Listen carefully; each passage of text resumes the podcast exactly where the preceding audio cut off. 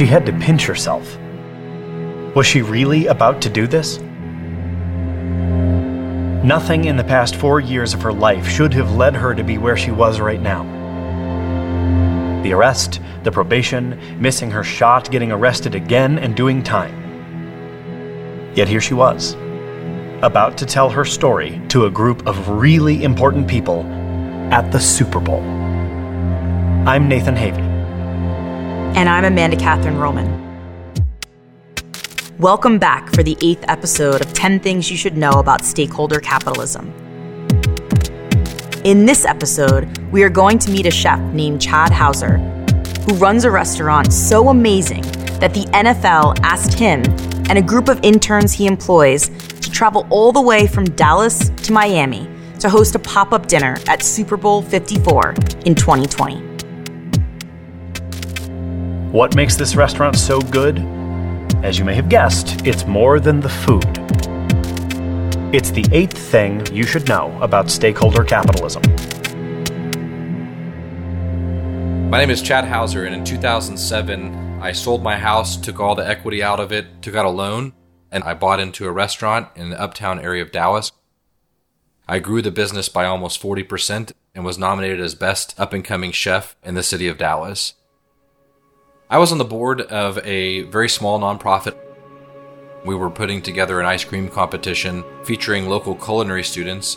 And a gentleman that was on the board asked if he could bring eight young men from juvenile detention to participate. And everybody thought it was a wonderful idea. He said, Well, I just need to find somebody to teach them how to make ice cream. And everybody in the room pointed at me and said, Oh, he'll do it. If I'm being candid, I had the stereotype in my head I'm going to go out to a jail. These are going to be prisoners, albeit kids, still prisoners. I had stereotyped the way they walk, the way they talk, the way they were going to treat me, their disposition.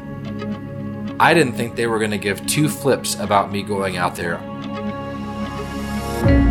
The moment that I met those eight young men was one of the most shameful moments in my life. I realized immediately that I had stereotyped them, and I was wrong. They all looked me in the eye and called me sir. In 23 years of cooking, I've been called a lot of names in a lot of languages and a lot of kitchens. Just never, ever in any language was it sir. That shame led to humility, and that humility led me to spend the next three and a half hours, more importantly than teaching them to make ice cream, listening to them tell me who they were, how they were, and why they were. Two days later, here they are competing against college culinary students, and at the end of the competition, one of them actually won the whole thing. He comes running up to me and he gets in my face and he's screaming at the top of his lungs, Sir, I just love to cook. And I just threw my hands up and got in his face and screamed back at him, Sir, me too. And he said, I just love to make food and give it to people and put a smile on their face. That's exactly why I love cooking. It was about feeding the soul, not just your belly. And then he said, When I get out, I'm going to get a job in a restaurant. And he looked at me and said, Sir, where do you think I should work? Wendy's or Chili's? Looked right back at him and said, Heeding the advice of my father, whoever hires you first and whoever pays you the most money second. And then I drove home. And when I was driving home, I thought about his story. And I started to realize he's never going to make it to a Wendy's or Chili's. He's going to go right back to the same house, the same street, the same neighborhood, the same school, the same poverty. All of those factors and determinants that had pushed him on a path to detention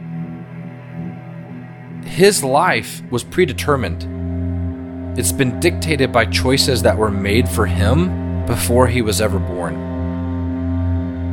And I started thinking about me. So was mine. The color of your skin matters. The socioeconomic class you're born in matters. The part of town you're born in matters. The resources you have access to, the health care you have access to, these things matter. And there was nothing I had ever done in my life to earn those things. They were just given to me. This kid was given one opportunity to show the world who he was. And when given that one opportunity, he rose up. And I just remember thinking to myself, I can either walk away and go about my life, or I can lean in and be a part of something better. And so that was it for me. I started volunteering my time at the juvenile department. The same gentleman that had volunteered me to go work with the kids was trying to volunteer me to build a chef mentorship program. And I kept thinking, man, do you know chefs? They're assholes. that is not putting the kids in an environment to succeed. But I kept listening, and the staff in the juvenile department talked a lot about consistency and stability. And then when the kids would tell you what's going on in their lives and their stories, it revolves around the need for consistency and stability. And I thought I could build a restaurant that would be a consistent and stable environment for these kids to come to. I think this is a great idea. And I start going to people and saying, hey, listen, I've got this grand idea. I'm going to open a nonprofit restaurant. I'm going to take kids out of jail. I'm going to teach them to play with knives and fire. And I just need a million dollars to do it they would say things to me like, Well, what are you going to do when the kids stab each other in the kitchen? Those kids don't want to work. They just want to collect a check. Those kids have never been to a nice restaurant. They can't cook your food. I remember thinking two things. Number one is, you wouldn't say that if those kids were white. The second thing I was thinking is, you wouldn't say that if you knew them. I realized that we had to eradicate that stereotype in June of 2011, we held our first Cafe Momentum pop up dinner. And the idea behind the pop ups was very simple go in one of the top restaurants in Dallas on a Sunday night when they're closed, sell tickets to a four course menu. And then the staff were eight young men that we would bus in from a juvenile detention facility. I had no faith or confidence that anybody was going to show up. We decided that we would sell tickets for $50, which was a steal and within 24 hours, we had oversold the dinner. That first dinner, it was uh, to some degree Murphy's Law. We set the fire alarm off, and the fire department showed up 30 minutes into us arriving and cooking in the kitchen. Some kids were drinking leftover glasses and showed up back at detention that night intoxicated. But every single kid had this sense of pride like they had never experienced in their life. And every guest, when they left, looked me in the eye and either gave me a hug or shook my hand and said, You know, this could be my son. Fast forward to December of 2011, we doubled the ticket price from $50 to 100, and the dinner sold out in 15 minutes. By spring of 2012, the dinners were selling out in 15 seconds. It was literally the hottest ticket in town. In the summer of 2012, I sat down with my business partner and told her, I need to walk the talk. She said, What does that mean? And I said, Well, it's one thing to tell the kids that you believe in them, it's something very different to prove it. It's going to take a million dollars to open a restaurant. So, unless we want to do pop up dinners for 20 years, the restaurant's never going to open. And at some point, you're lying to the kids. When you're telling them that you're doing these dinner to open restaurants, I need to show the kids that I was willing to bet everything on them. Effective September 1st, 2012, I walked away from my restaurant, sold my partnership interest, and focused my full attention on opening the brick and mortar Cafe Momentum. You're still dealing with funders looking at two things. Number one is what's the failure rate of restaurants? You're asking me to invest in a concept that has a 70% failure rate. Second thing is, what's the failure rates of nonprofits? So, what we built in is a social return investment. In Texas, it costs about $127,000 to lock up a youth. Almost 50% of the young people that are locked up once will reoffend, usually within 12 months. Once they go back a second time, it's done. They're going to spend the rest of their life going in and out, in and out, in and out. We were tracking recidivism through the pop up dinners, and our recidivism rate was 15%. So, with that proper intervention, there's an immediate cost savings to society. By not going back and by working, now they're actually putting money into the community. So you're eliminating the negative part of the scale, and now you're just adding positive to it. There was an actual tangible return on investment. It took three and a half years of pop up dinners, but we did it. Cafe Momentum opened in January 2015. In the last five and a half years, we've been consistently ranked as one of the best restaurants in Dallas, which we take a lot of pride in because it proves that our staff can and will rise to whatever level of expectation is set for them. Cafe Momentum is a 12 month paid post release internship for young men and young women exiting Dallas County juvenile detention facilities. And over the course of that 12 months, they actually work their way through every station in the restaurant. They spend time being a dishwasher, prep cook, line cook, busser, server, host, food runner. We do that for three reasons. Number one is as they're beginning to learn new life skills and social skills, they're applying them to the different stations in the restaurant. One of the things we focus on is how to disagree appropriately. And so the way in which you would appropriately disagree with a fellow line cook in the kitchen when you're trying to get food out for 15 tables at once is very different than the way in which you would appropriately disagree with a customer that sat down 10 minutes ago and is complaining that they've waited 45 minutes for their food. The second thing they're learning is what are their strengths? What are their interests? What are they good at? They've never been put in a position to thrive and to see what they're good at. One of my favorite stories about that is one Saturday night we ran a special and we told the kids whoever sells the most specials gets a free entree at the end of the night. Well, this one young man sold us out of every special in the first 45 minutes we were open, and he wasn't even waiting tables. He was a busser, and he realized that he was the first point of contact to every table because he was pouring water. He deployed his sales pitch, and he ended it with So you just let your server know that DJ told you to order the special. That's a skill you could take with you. And then the third thing, and maybe most important, is they're learning what it means to be a team player. And when you're a young man or young woman whose life up to this point is by and large been based on survival, you're not afforded the opportunity to receive the rewards of being a team player. Anyone that's ever worked in a restaurant knows that the most important role in a restaurant is a dishwasher.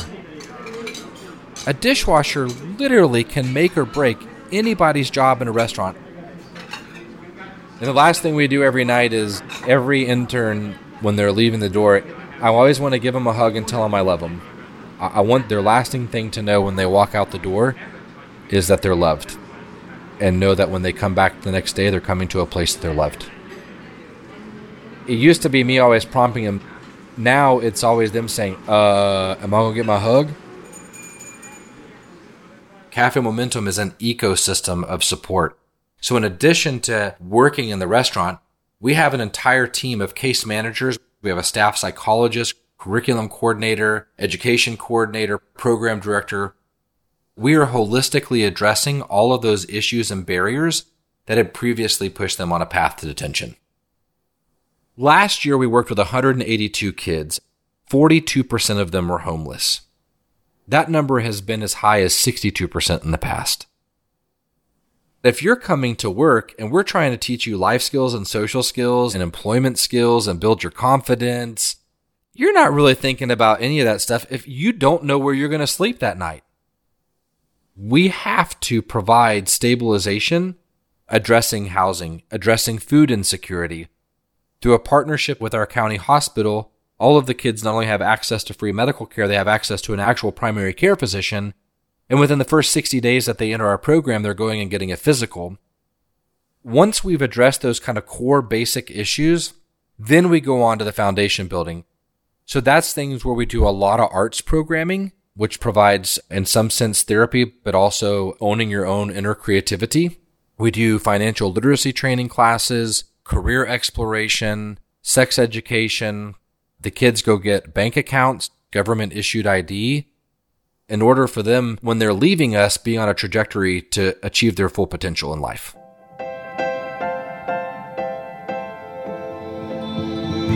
one of our first ever graduates, a young man named Abba Saeed, the son of Mexican immigrants who came to Texas for a better life. They worked jobs that immigrants work, which typically means a lot of hours and not a lot of pay. When Abba Saeed was 14, they got divorced.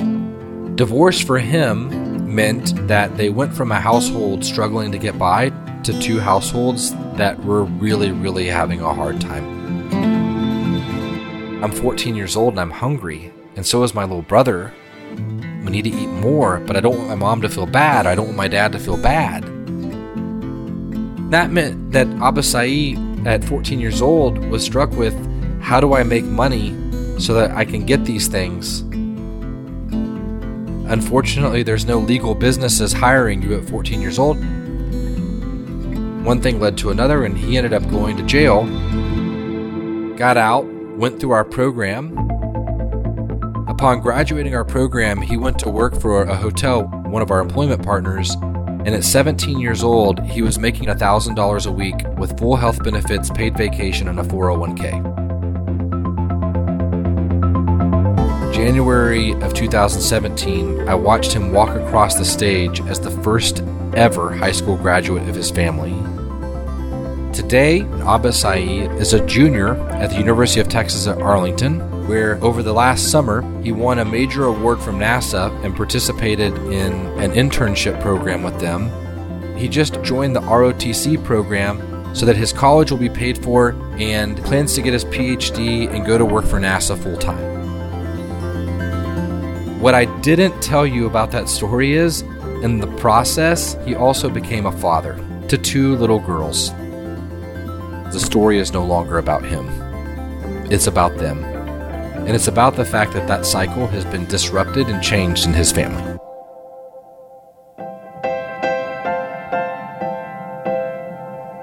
Cafe Momentum is an opt in opportunity. There is no court mandate or probation requirement once a young person shows interest in our program, they sign up for orientation. Six classes over two weeks. Orientation starts at 5:30 and at 5:31 the doors lock. And if you're late, you're absent. You get one absence before you have to wait and do orientation again. We don't do that to be negative, but we do that to set expectation and to have a productive conversation with the kids. Instead of telling them they're bad, we tell them, I believe in you. I know you can do this. I want you here. What can I do to help you get here on time next time? And I am not kidding you when I say those kids show up for the next orientation cycle three hours before orientation starts. And they sit and wait. Once they finish orientation, they start as a tier one intern. As they round out to tier four, that's when they begin uh, writing their resume and doing mock interviews. It's also where they've identified their strengths and interests and they'll actually interview for an externship position with one of our employment partners where they're working part time with them, part time with us. And that ultimately eases their transition out of the program. Once they've completed the fourth tier and they're now full time in their new job, what we do is we allow them to come to dinner during a normal dinner service night and bring their family during dinner service while the dining room is full of people and everyone's eating and enjoying themselves. We pull out the microphone and completely stop down dinner service. And we tell them, ladies and gentlemen, we have a very special person here tonight. This young person has completed our program and we introduce them and they'll stand up and the whole room goes crazy. Sometimes it's the first time they've had that positive experience with their entire family. And then, of course, we give them the graduate shirt, which says, I cooked, I served, I graduated. We did a collaborative art piece called the I'm Thankful Plate Project with a local artist here in Dallas, Shane Pennington. One whole side of the restaurant, there are 49 plates on that wall, each plate designed by an intern, white plate with black writing and painting, and simply the only thing they're told is put something you're thankful for on the plate. There are young people that write, I'm thankful for second chances. I'm thankful for my family. I'm thankful for a new day. I'm thankful to be alive. And then the young person actually goes to the wall and pulls that plate off the wall and takes it to the kitchen. And then when they're serving it to the table, it's a reminder to the intern to be grateful that this group of people has decided to spend their time with us that evening and supporting us that evening. But it's also a reminder to the guest that this young person who has previously been deemed a throwaway is rebuking that stereotype and instead focusing their life on achieving their true potential. And for that, we should all be grateful. At Cafe Momentum, we look at a double bottom line. One bottom line is how is the restaurant functioning in the world of profitability? Are we maximizing the revenue from the restaurant to offset cost? We can never compromise the fact that we are a teaching space. So we can't forego teaching staff to save a buck. But what we can do is look for opportunities to build more revenue and increase revenue to offset costs in the restaurant. The other bottom line we look at is the social return on investment over the five and a half years that we've been open, it's taken in the ballpark of $4 million to operate. We've worked with 900 kids. We've reduced the recidivism rate from 48% to 15%, which means that from a taxpayer standpoint, we've created an almost $40 million return on a $4 million investment. I have to be very intentional to route that credit back to the kids. I am a 44 year old white man that operates a program where 63% of the young people are black, 35% are Latinx. I need to constantly be aware of unpacking my own personal privilege and push people to begin thinking about their own there's a myriad of obstacles that interns face going through the program systemic racism, being targeted. There are a lot of kids that are doing great in our program and they have to quit because they have to stay home and take care of their siblings so their parent can work. Some kids, public transportation becomes an insurmountable barrier. Some kids, their parents move so much that it becomes too difficult. A year ago, within a two week span, we had three young men in the program lose their moms. Two were murdered. But I think one of the things that is an awesome indicator of just how amazing these kids are is their perseverance and their drive to be successful in spite of all of that. One of my common sayings in the restaurant is I ask the kids, what's the standard? And they say excellence. And I say, why? And they say, because we're excellent. There is no textbook on opening a restaurant staffed by juvenile offenders. I've had kids threaten to attack me after work, get in front of my face and try to spit in it. Kids intentionally running into me trying to knock me down. And I always thought by not reacting to that, you know, pulling them aside and asking them how they're doing and what's going on, I always thought I was giving them grace. 12 years into working with these kids, and I still learn something new every single day. They are the recipient of the mistakes, yet they continue to show up. Every night, they continue to give me a hug and tell me they love me. They are giving me grace. The purpose of Cafe Momentum is bigger than just providing workforce development, just building an ecosystem of support the ultimate purpose of Cafe Momentum is to change the way that the world views the kids, to change the way the juvenile justice system works as a whole. When a kid comes from trauma, and when a kid comes from a lack of their social emotional needs being met, we shouldn't put them in handcuffs. We should give them a hug. And we shouldn't lock them up, we should lift them up. When we first opened Cafe Momentum, we were on a three month wait for people to get in the restaurant. We still consistently are booked and sold out. A guest at Cafe Momentum should come in expecting to eat at one of the best restaurants in Dallas. because, by standards of all the local publications, that's what we are. You're not coming in for a charity experience. You're coming in for an incredible dining experience that just happens to be life transforming for not just the young person that's serving you, but for you as well.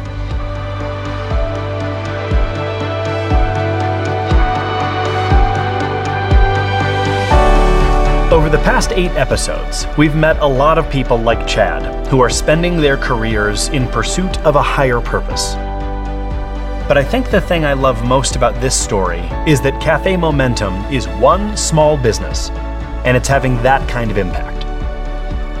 Granted, it has a lot of help, but still. For me, this story shows the power a company has, even a small one, to solve a real problem in the world.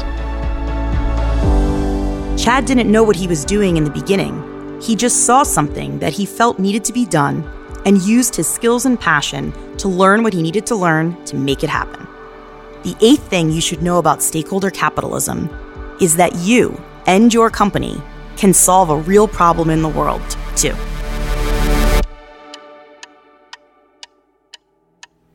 Ten Things You Should Know About Stakeholder Capitalism is a project of the Institute for Corporate Transformation and this episode was edited by Nathan Church and produced by Havey Pro Cinema and featured music from Jennerdyne, Tolo, and Mr. Moo. 10 Things You Should Know About Stakeholder Capitalism is written and directed by Nathan Havey. If you would like to dine at Cafe Momentum the next time you are in Dallas, you can make a reservation at cafemomentum.org. And if you're not going to get to Dallas for a while, but you'd like to taste some of Chad's delectable fare, he and his current class of interns are opening a mail order store where you can get all kinds of gourmet goodies from Cafe Momentum Kitchen delivered to your front door. The website again is cafemomentum.org. In our next episode, we are going to pull back the curtain and give you a look at the machine that is at work all around the world to try and make stakeholder capitalism the default mode of business on Earth. And the major obstacles that keep that from happening. It'll be inspiring and sobering, but it's important that we understand the systems that are at play. You know, I know several of the people on the CEO Roundtable, and they're well intentioned people, but they're stuck in a system that says, you know, you can say all the nice platitudes you want but you better give me the value I expect out of this business. It may be a little controversial, but episode 9 will not pull punches. As we said in our first episode, there is urgency to make this transformation happen. So get episode 9 by subscribing to 10 Things You Should Know About Stakeholder Capitalism wherever you get your podcasts, or when you visit stakeholdercapitalism.biz to see all the extra stuff we have for you there. We'll see you next time.